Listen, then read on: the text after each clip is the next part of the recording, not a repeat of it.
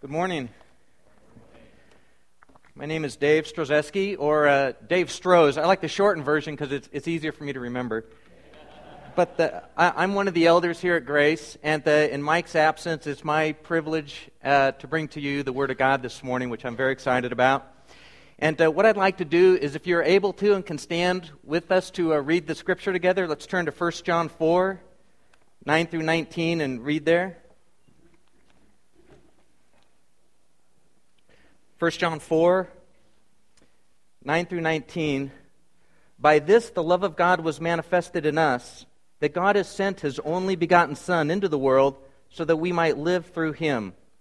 And this is love, not that we loved God, but that he loved us and sent his Son to be the propitiation for our sins. Beloved, if God so loved us, we also ought to love one another. No one has beheld God at any time. If we love one another, God abides in us, and his love is perfected in us. By this we know that we abide in him, and he in us, because he has given us of his Spirit. And we have beheld and bear witness that the Father has sent the Son to be the Savior of the world. Whoever confesses that Jesus is the Son of God, God abides in him, and he in God. And we have come to know and have believed the love which God has for us. God is love. And the one who abides in love abides in God, and God abides in him. By this, love is perfected with us, that we may have confidence in the day of judgment, because as he is, so also are we in the world. There is no fear in love, but perfect love casts out fear, because fear involves punishment, and the one who fears is not perfected in love. We love because he first loved us. Please be seated. Let's let me go ahead and pray. Father, we're grateful for the love that you've demonstrated to us. And we pray this morning as we look into your word that your Holy Spirit would make it alive and help us to mix it with faith that we might know you better and love you better and come to a greater understanding of, of your work and love for us in our lives. We commit this time to you and thank you in Christ's name. Amen. I'd like to read again verse 16 just because that's going to be the, uh, the focal point where we jump off. It says this in verse 16 it says, We have come to know and have believed the love which God has for us. John in his epistle has a strong emphasis on this idea of knowing. In fact, he, uh, more than any other New Testament epistle, uses the word know over 30 time, 32 verses and many times more than once in a verse. His focus is that we might know Christ, for example, in chapter 2, verse 3. And he wants us to know the truth in chapter 2 and verse 20. He wants us to know that he abides in us in chapter 4, 13. He wants us to know that we have eternal life in chapter 5, verse 13. He wants to know that he hears us in chapter 5, verse 15. And here in verse 16, he wants us to know, it says that we have come to know and have believed the love which God has for us. A good translation for that would be even that we have come to experience and have begun to trust the love that God has for us. There are several Greek words that are translated to know in the New Testament. For example, one word is oida, and it has this idea of a comprehensive type love, an intuitive love, a perceived, I'm sorry, love, a perceived know. To know something kind of intuitively, a general sense. Like I know that Tustin Avenue runs north and south. I just know it. It's on a map. I've seen it. I know that if I were to walk over to Charlie's piano, that I could stand on it and it would support my weight. I've never done it, but I, I know that would be the case. Contrast that with another word that's, yeah, know. Contrast that with another word that's translated to know, gnosko. The word gnosko has the sense of experience. It has the sense of a knowledge that is learned over time, that takes an investment, that takes an engagement. That's the word that John uses most often in his letter here. This idea of experiencing. John's writing this letter because he's trying to ward off some of the false teachers that have crept about. Some of the Gnostics who said that their learning was this transcendental knowledge that was uh, gained by perception, by intuition, by some internal sense. John saying, no, no, no we have come to know and to believe the love that God has for us. John wants to make sure that we understand that we can have fellowship with a personal God. Some of the believers were uh, in, in this area, the, the Roman provinces of Asia, had had their confidence shaken by some of this teaching. They weren't sure now if Jesus was truly a man, God in the flesh, come to sacrifice himself for their sins.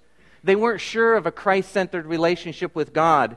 And so John wants to write this letter using the idea of experiential knowledge to make sure that they understood that we could know for sure many of the truths that God has for us.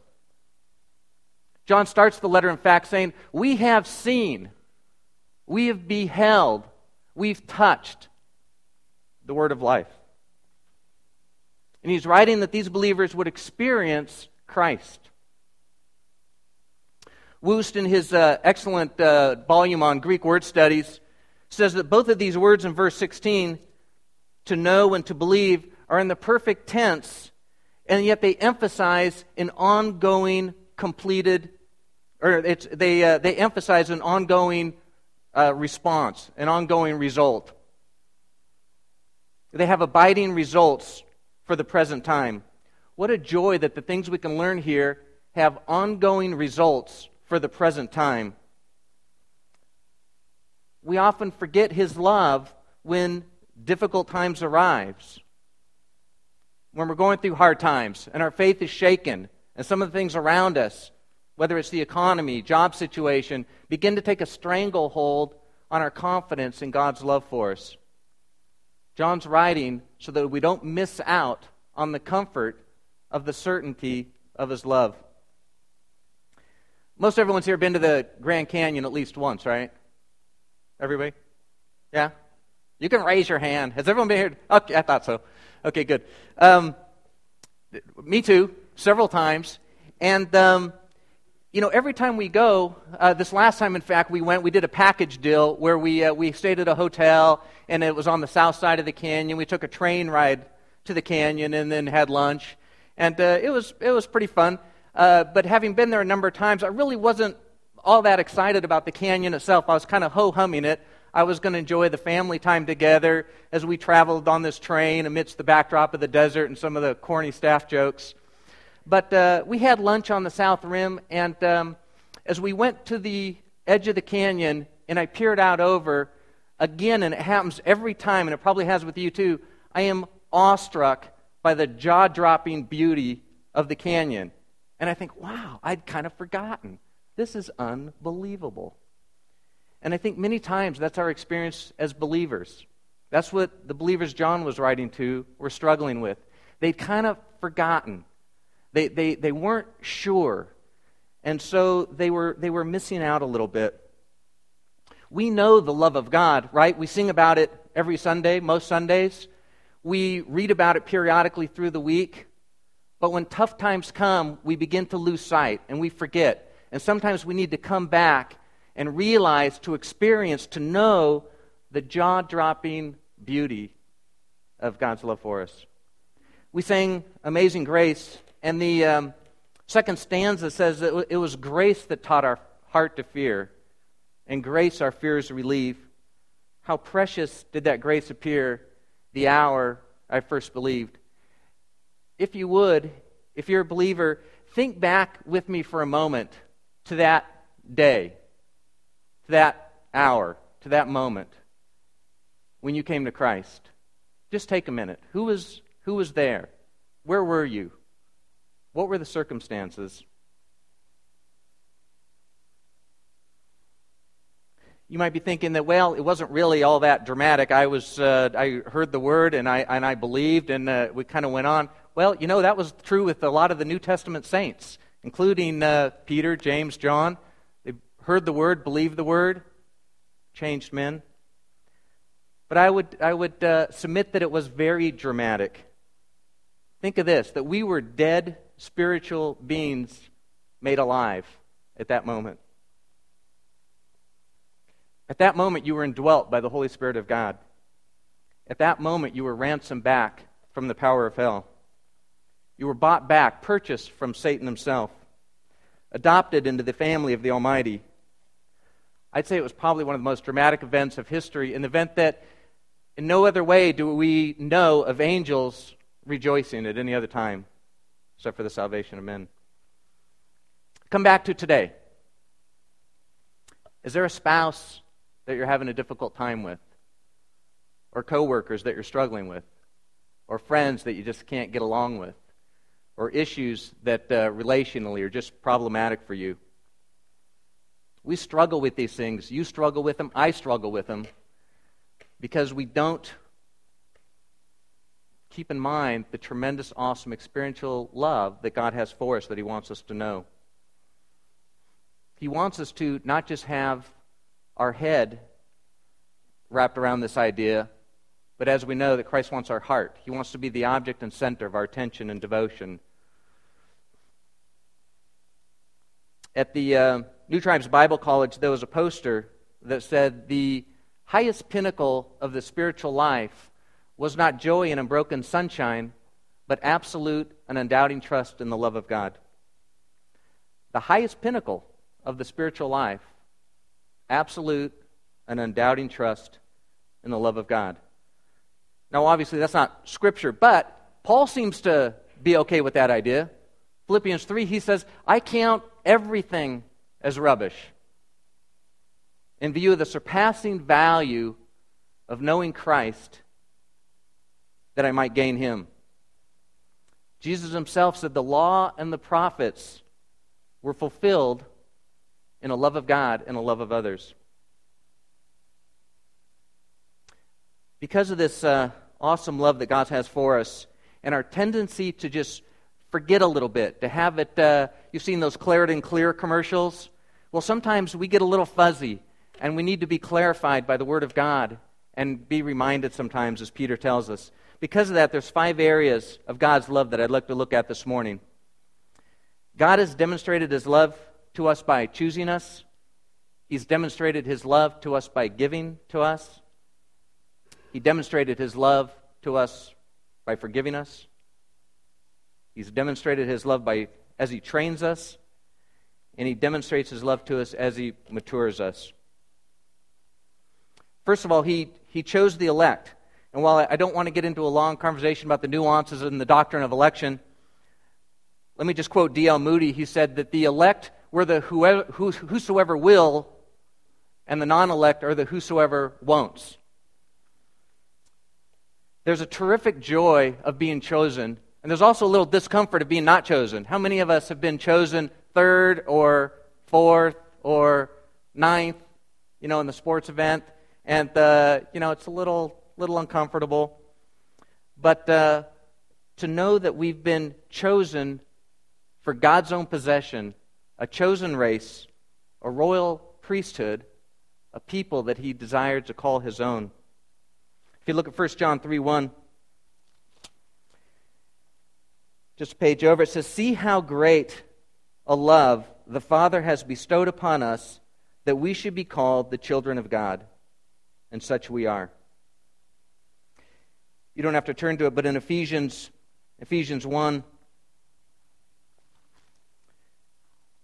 verses 4, starting with verse 4. Paul says this. He says, just as he chose us in him before the foundation of the world, that we should be holy and blameless before him.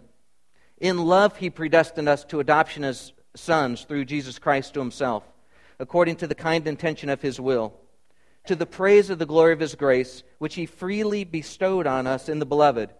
In him we have redemption through his blood, the forgiveness of our trespasses, according to the riches of his grace, which he lavished upon us. Drop down to verse 11. Also, we have obtained an inheritance, having been predestined according to his purpose, who works all things after the counsel of his will, to the end that we who were the first to hope in Christ should be to the praise of his glory. We've been chosen to the highest possible calling. Question is Are you one of the elect? Charles Spurgeon said that Christ was at the everlasting council. He can tell you whether you were chosen or not, but you cannot find out in any other way. Go and put your trust in Him. there will be no doubt about his choosing you when you have chosen him. Secondly, God gives to us. If you turn back to 1 John 4,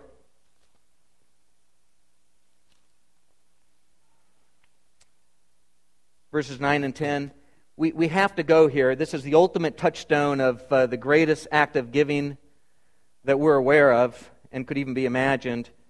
1 John 4 9 says, By this the love of God was manifested in us, that God has sent his only begotten Son into the world so that we might live through him.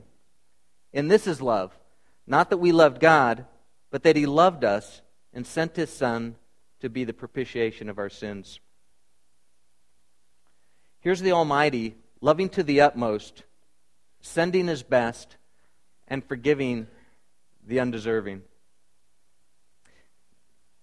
Giving is completely in God's character. Annie Flint wrote the song, He Giveth More Grace. And he said, His love has no limits, His grace has no measure, His power no boundary known unto men. But out of His infinite riches in Jesus, He giveth and giveth and giveth again. It's God's character. A couple of things in Scripture that we're given are uh, Paul says that we're richly supplied all things to enjoy. That we're able to, uh, that he's able to supply abundantly beyond all that we ask or think. And every good thing bestowed and every perfect gift is from above. There's a story told about Alexander the Great, where one day a beggar was by the side of the road asking for alms. The man was poor and wretched and had no claim on the ruler at all, no right even to lift a solicitous hand. Yet the emperor threw him some gold coins. And when a courtier saw that, he was astonished and said, Why did you give him gold? Sir, copper would have adequately covered the beggar's needs. Alexander responded in royal fashion. He said, Yes, copper coins would have suited the beggar's needs, but only gold suited Alexander's giving. God's giving is like this He gives us the gold of things eternal. We're tempted to ask questions like, Why is my child sick? Why did I just lose my job? Why did I have this family member pass away? Why did I just get into this car wreck? Why did I just get this ticket? Why? Why? We ask a lot of questions. And I think it's because we confuse our desires and pleasures with God's purpose for us. God's not necessarily concerned about our comfort, but he's, thing, he's concerned about things eternal. His gold, things in Scripture that He says He gives us, are grace. He gives us perseverance and encouragement. He gives us the light of the knowledge of the glory of God. He gives us the spirit of wisdom. He's given life to the dead. We long for the copper and disdain the gold. For this, we need to set our minds on things above, where Christ is seated at the right hand of God. To set our mind on things above, not on the things of earth. For we have died, and our life is hidden with Christ in God. He also demonstrates his love to us because he forgives us. I, uh, I'm not a big NASCAR fan, but uh, a couple weeks ago, I was watching a, a, race at the Texas Motor Speedway. And, um, you know, I tend to come in at the last five to ten laps. That's where it gets exciting, I guess. But, um, sorry, you NASCAR fans. But, um, you know, they were talking about qualifying, so I was looking at what it took to qualify for the race. It's pretty confusing. I thought everyone just showed up and the fastest cars ran, but there's this whole program of the fast cars plus the guys who are there week in and week out. They get some bonus points. And um, there's also some, there's some kind of draw at the beginning of the race, I think, where you, you choose something, and then they mix all this together, and, uh, and you come out with the, the, the qualify, those who qualified and their, and their positions in the race. Uh, Pete, am I, am I, I'm not even close, am I? But there is, there is a lot to qualifying. And, um, and you got you NASCAR guys who have this figured out. You know, I, I tip my Stetson or, or, my ball cap, depending on what part of the country you're from. Um, but look at Colossians 1.12. What a great thing that in the biggest race that we run, God is the one who does the qualifying.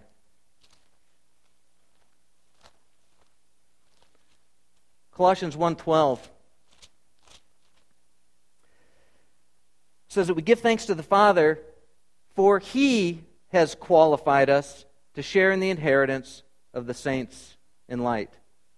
He delivered us from the domain of darkness. He transferred us to the kingdom of his beloved Son. What a great thing. In the biggest race, and heaven being the winner circle, he's done the qualifying through his Son, Jesus Christ. John Stott, in um, Contemporary Christianity, wrote of a, uh, a woman, Marghanita Laski, who was a contemporary secular humanist and, um, novelist. Shortly before she died in 1988, she was on uh, TV, and one of her comments was this She said, One of the things I envy about you Christians is that you have someone to forgive you. She said, I have no one to forgive me. She actually did, but she just didn't realize it. The day of, of um, my redemption was the, the sweetest day of my life. I think on that day probably every morning. I knew that I was uh, going to hell. In fact, I thought I was going to hell that night. And I sensed strongly the, uh, the stain and the, um, the darkness and the offense of my sin before God. And when it was brought to me that the perfect Christ came and was willingly and willingly sacrificed himself to pay the payment for my sin, I um, surrendered and was blown away. There's a um, illustration that a Sunday school teacher gives. She's trying to make a point to her class. She's talk, been talking about forgiveness. He says, "Okay, let me make sure I'm clear." She goes, "What do we need to do in order to be forgiven?" She's looking around, and one of the kids finally says, "We need to sin." well, we're good with that part. I mean, we have no problem. We, we're okay. We're we're covered. We've done that we meet the criteria. But his forgiveness is completely comprehensive.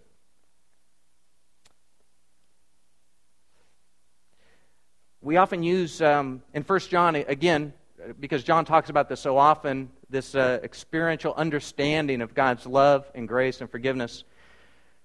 In uh, 1 John 1 9, we, uh, we use this so often to confess our sins, uh, and He is faithful and just to forgive us our sins. We, we use it so often as a remedy for our ongoing sin. And I think sometimes we sin so often that we get weary and we think we're going to weary God. I think this verse is actually relating to salvation. At the very beginning of the, of the book, John, before he talks to the believers, he speaks of salvation. We've been, if you're a believer in Christ, forgiven at the foot of the cross, comprehensively forever. We do confess our sins before God, but we do it with the full knowledge that His forgiveness has already been comprehensive and complete at the cross. What a joy then, because we can go before Him with confidence, knowing that He's a loving Father, and His desire is to continue to transform us into the likeness of Christ. Likewise, there's no condemnation for those in Christ. We know well the story of the prodigal in Luke 15, but so I just want to look at one verse there. Verse 20. We know the story of the son who's taken his inheritance and he squandered it, and he finally comes to his senses. And in verse 20, it says that he got up and he came to his father, and while he was still a long way off, his father saw him, felt compassion for him, and ran and embraced him and kissed him. Just a couple of points to observe that the Father was waiting. The Father was eager to receive him. The Father had forgiven him. It was already a fait accompli. It was a done deal. It was a finished act. The forgiveness from God for believers is comprehensive, without condemnation, and complete. He also demonstrates his love to us by training us. Hebrews 12:6 says that whom the Lord loves, he disciplines. And like you, I'm, I'm not all that excited about the discipline side. In fact, we end up being a little fearful of that, right? Oh gosh, if things go too well, I'm now in for a, a season of discipline. And um, I, I, you know, I worry about that. You guys probably do too. But uh, so I like it, it, a legitimate word for that is also to be trained. Whom the Lord loves, he trains. Okay, I'm better with that. I don't know why. It's the same thing. But he trains us, doesn't he? What's his purpose, though? Verse 10 said he trains us that we might share in his holiness. To me, one of the most profound verses in all of Scripture is Hebrews 12:10. That God is willing to undertake the training process, the mentoring process, the teaching process of transforming us to the likeness of His Son that we might share in His holiness. Richard Wurmbrand, in his book, In God's Underground, speaks to this. He uh, is in prison and he has a discussion with Joseph, a, uh, young man who is uh, very bitter. He has bone tuberculosis and, uh, and face ulcers, uh, who later comes to Christ. But before that time, uh, Richard Wurmbrand is speaking to him, and he says this One day after our English lessons, I asked him, Why do you say that you hate God? Why, he echoed. You tell me first why God created the TB microbe. He thought that that would end the conversation. I can explain, I said, if you'll listen quietly. He replied woefully, I'll listen all night if you can do that. I warned him that I would keep him in his word. It was a problem, I said, which went to the root of human suffering and evil. Joseph was not the only one to ask why such things could happen under the eye of a merciful God. Probably all of us in prison had asked the same question, and there was not one answer, but several. Firstly, we tend to confuse the unpleasant with the bad. Why is the wolf bad? Because it eats sheep, and this upsets me? I want to eat the sheep myself. And whereas the wolf must eat the sheep to live, I have no need to do so. I can eat other things. Worse still, the wolf has no duty towards the sheep, whereas I rear it all of its life, feed it, water it, and when it puts its full trust in me, I then cut its throat. No one thinks I'm bad. Joseph sat watching me, his head propped in his hands. It's the same with bacilli. One bacillus lives and makes dough ferment, another bacillus lives and damages a child's lung. Neither germ knows what it does, but I approve one and condemn the other. So things are not good or bad in themselves. We label them according to what is convenient for us. We want the whole, uniform, we want the whole universe to conform to us and yet we're just an infinitesimal part of it. The cell was dark and unexpectedly quiet. Secondly, I said, what we call bad is often simply unfinished good. That'll take some proving, Joseph said, especially in my case. I said, You had a namesake 4,000 years ago who was sold into slavery by his brothers and suffered many other injustices in Egypt. Then he rose to prime minister, and so he was able to save the land and his own ungrateful brothers from a terrible famine. So until, like Joseph, you reach the end of the story, you can never know if what has happened so far will prove to be good or bad. When a painter starts a portrait, all you see is a blur of color. It takes time for the sitter to emerge. Everyone admires the portrait of the Mona Lisa, but it took Leonardo 40 years to complete it. The ascent of a mountain is hard going before you can enjoy the view from the summit. But the men who die here in prison, Joseph said, may never see the view. Yes, but on the other hand, a spell in jail may help them to the summit. Would Comrade George Huget have come to power in Romania if he hadn't been in prison like us? And what about those who don't live to see freedom again? Lazarus died in poverty and sickness, I said. But Jesus tells us in a parable that the angels took him into eternal blessedness. After death, there comes to all of us a compensation. Only when we see the end of everything can we hope to understand. Joseph promised to think about it. He later came to Christ. We too will one day see the end of everything. It's because of this, later in Hebrews, in that same chapter 12, that we're told to strengthen the weak hands, to strengthen the feeble knees, and to make our path straight. Last year, the, the Holbergs in the Yorba Linda fire almost lost their house, but for the grace of God and the heroics of some of the men in the body, it was saved. But in the San Diego fires prior to that, their friends, the Blanchards, completely lost their house, burned to the ground. And yet their eyes were fixed on Jesus as they gathered family and friends and stood amidst the ashes and held a worship service. They were less worried about their earthly castle because they knew that they were going to receive a kingdom which cannot be shaken.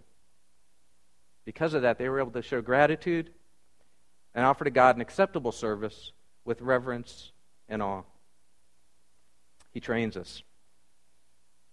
He also matures us.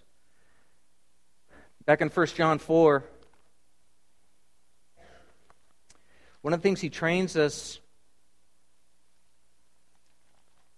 for is that we're per, is that uh, he matures us. The idea in Scripture, the word often is perfected, at least in the New American Standard Version. Perfected meaning to mature, to make complete. And as he perfects us in his love, one of the things it does is give us confidence in the day of judgment.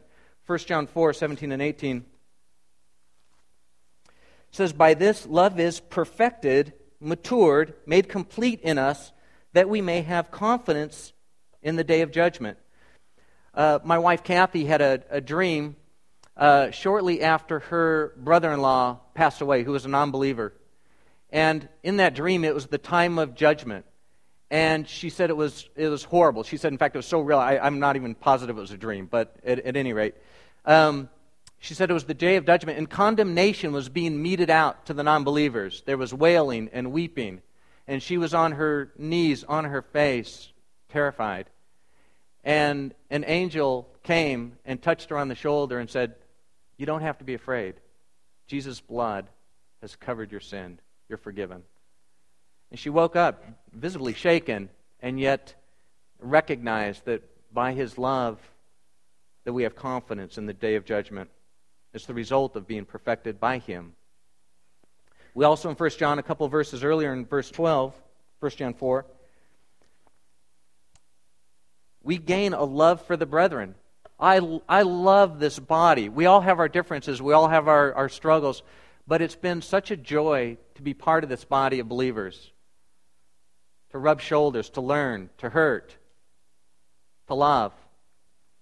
One of the results of being perfected by him is love of the brethren. 1 John 4:12 says, "No one has beheld, held God at any time. If we love one another, God abides in us, and his love is perfected in us." Remember, we love because he first loved us. So as his love is perfected in us, then we love the brethren. Also obedience is one of the results of being perfected in him. 1 John 2 5 says, But whoever keeps his word, in him the love of God has truly been perfected, made complete. And later in 1 John 5, it says, We keep his commandments and they're not burdensome to us. Only when the love of God is perfected do we not see the commandments of God as this, as this weight this drudgery, this task, but rather because His love is perfected in us, we see it as a joy because we know it pleases Him. These are things that happen as He matures us and we're perfected in His love.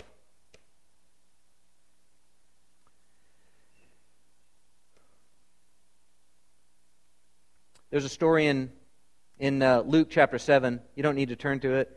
But uh, it's when Jesus was at the house of Simon the Pharisee.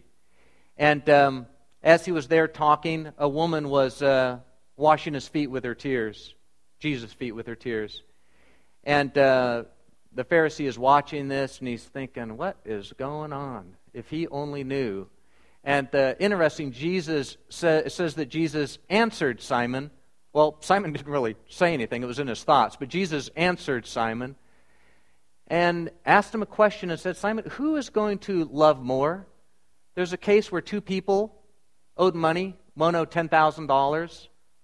One owed $1,000. I'm taking a little liberty here with the story. And um, the person he owed graciously forgave them both. Who's going to love him more? Well, Simon's a pretty bright guy. He says, Well, the guy who owed the $10,000. Jesus said, That's right.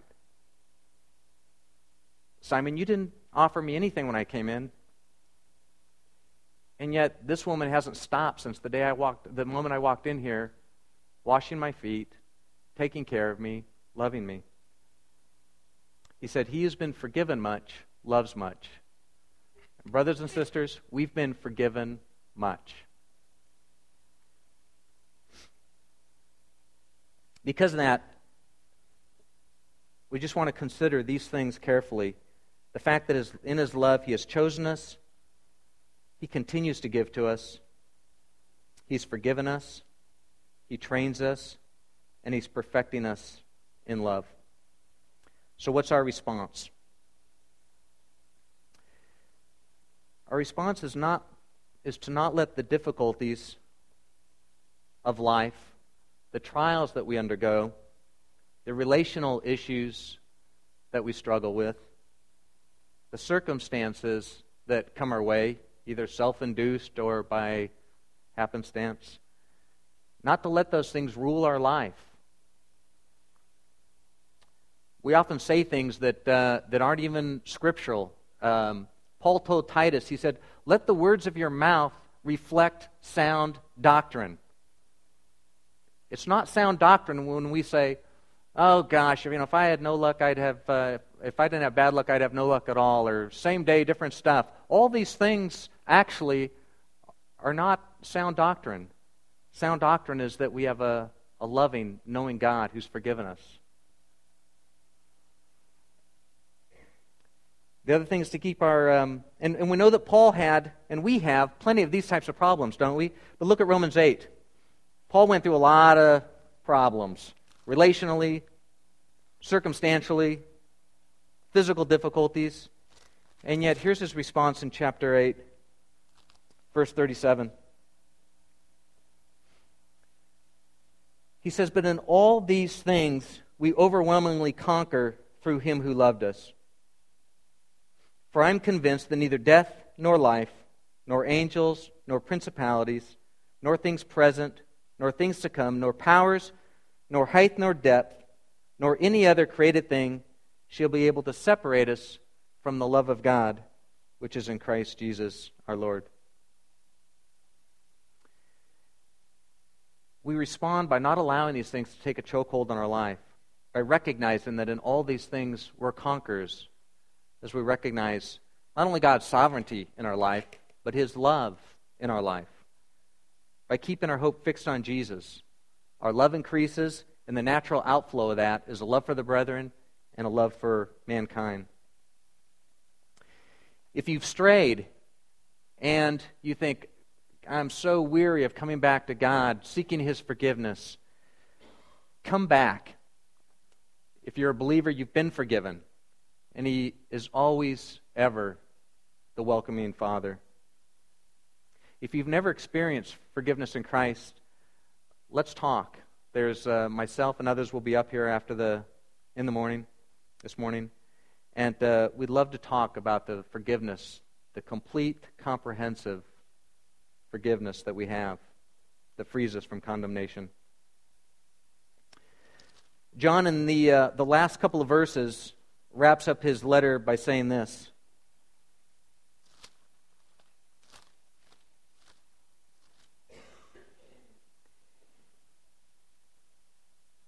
We know that the Son of God has come and has given us understanding in order that we might know him who is true, and we are in him who is true, in his Son, Jesus Christ. This is the true God. This is eternal life. Let's pray.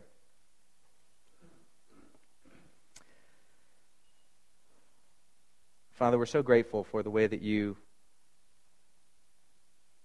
have worked in our life, that you've brought us to yourself, that you continue to work in our life to change us, to transform us into the image of Christ. Thank you for the promises of Scripture. Thank you that because of these we have a, a hope for things eternal. Father, we pray that you would, um, as we commit our lives to you, continue to mix these things we know to be true with faith that we might walk in a manner pleasing, pleasing to you in all respects. We commit ourselves to you. We thank you for your word. We thank you for this body. We thank you for what you continue to do in our lives as we uh, look forward to the hope of eternal life with you forever. Thank you in Jesus' name. Amen.